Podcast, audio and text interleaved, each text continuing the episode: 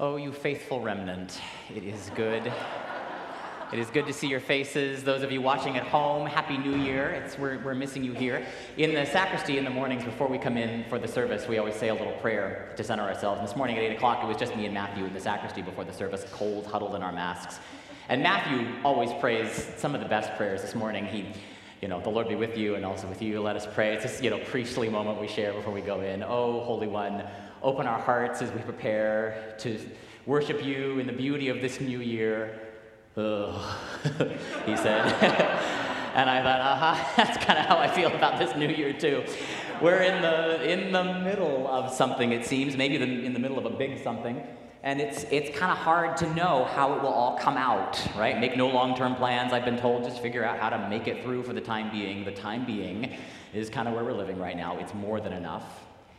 And the time being is kind of where we find the characters of the Christmas story in Matthew's gospel this morning. The wise men, the magi, magoi in Greek, these ancient astronomers who arrive on the scene maybe a couple years late, and yet when they see that star stop, Matthew says, when they see the star stop, they are overwhelmed with joy. Literally, the Greek here is they rejoice with a big joy, right? Mega joy is, is one way to think about this phrase. It's the same phrase that the angel uses to, uh, to the shepherds in the, in the Annunciation scene, right? Behold, I bring you glad tidings of great joy. Same word there, mega joy is the, is the way we name this experience.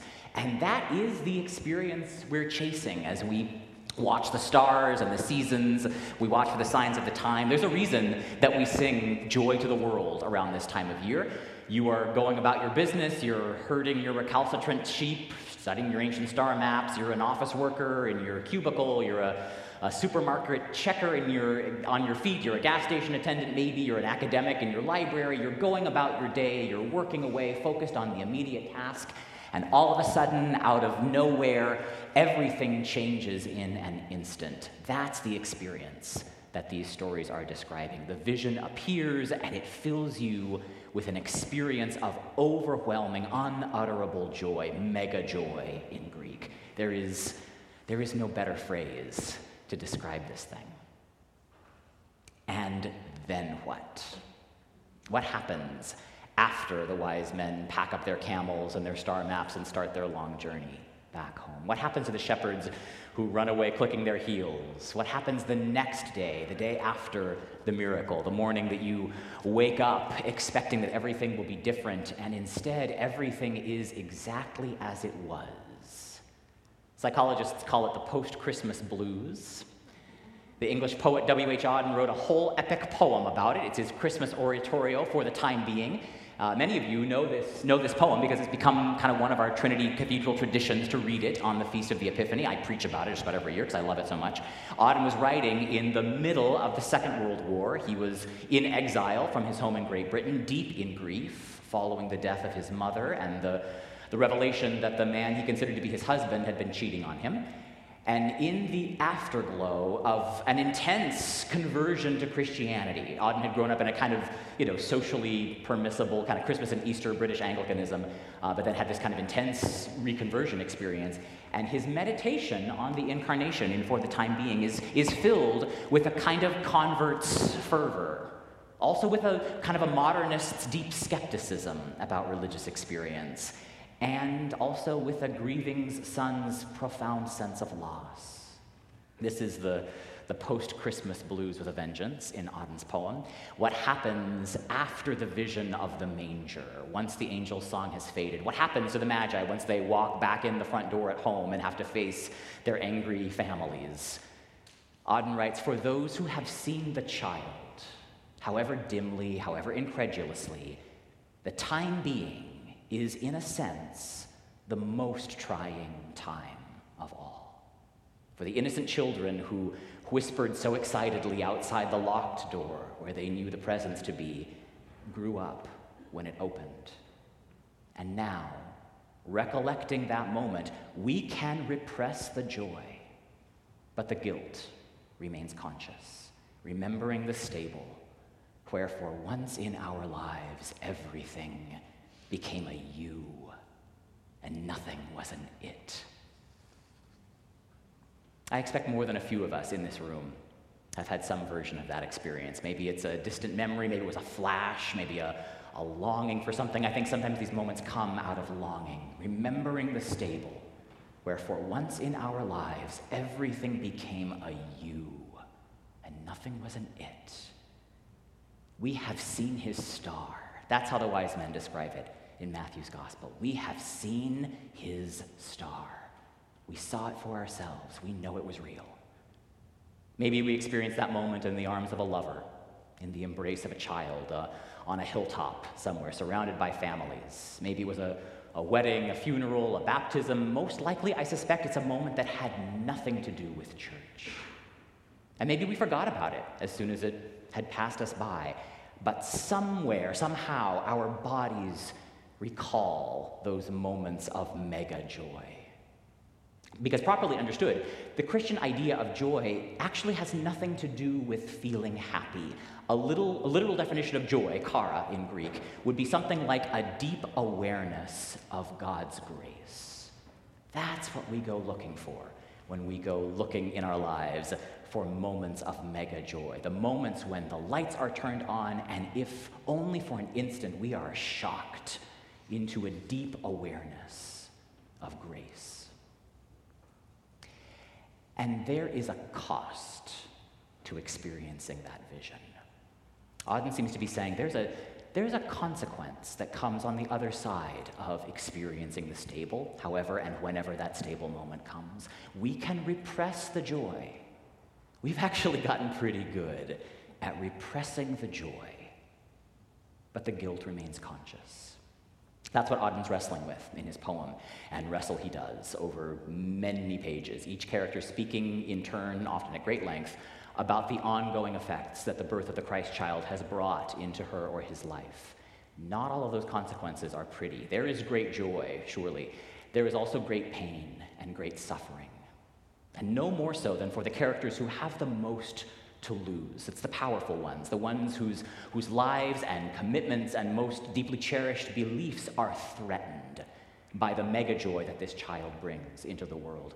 Grace, grace actually is a threat if the consequence of that grace is, you know, sell everything you have and give it to the poor. That's what this child will someday say to the rich man, to every rich person. That's you and me, some of the wealthiest people this world has ever known.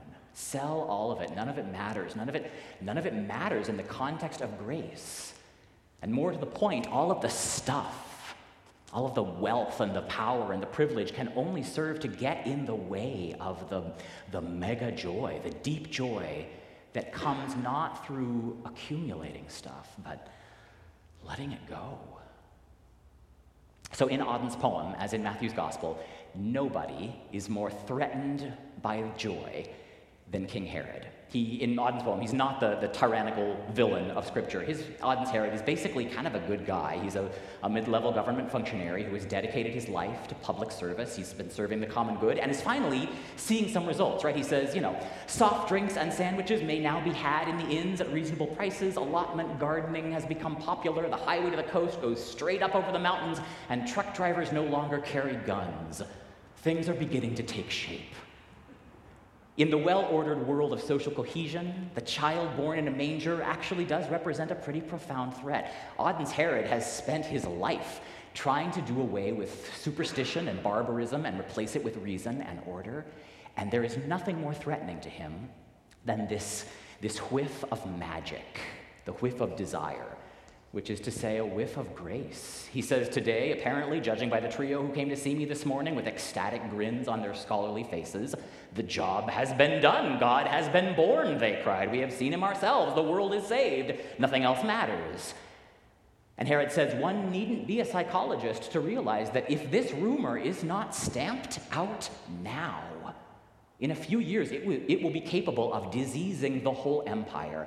And one doesn't have to be a prophet to predict the consequences if it should. Reason will be replaced by revelation. Instead of rational law, knowledge will degenerate into a riot of subjective visions.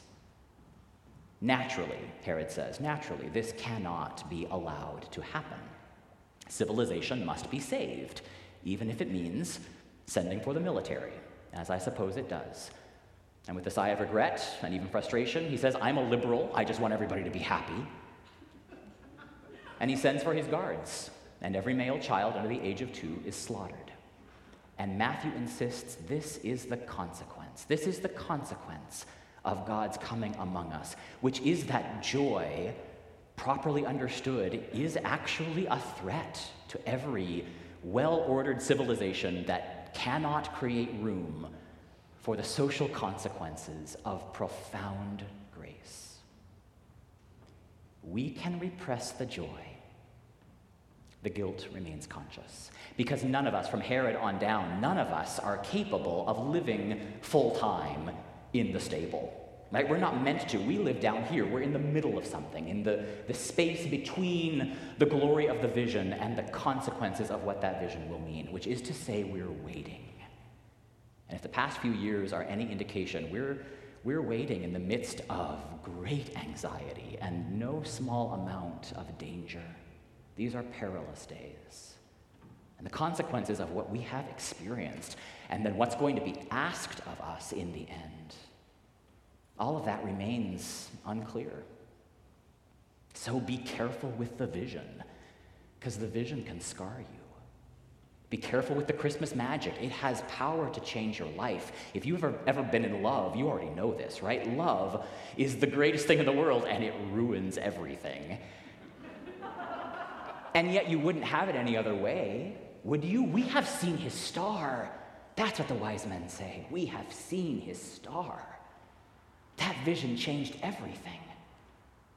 And so, for those who have seen the vision, however dimly, however incredulously, the time being remains the most trying time of all as we sort through all the consequences of what we have seen and then try to figure out how to go about living our lives on the other side of the mega joy that changed everything and left us breathless in its wake.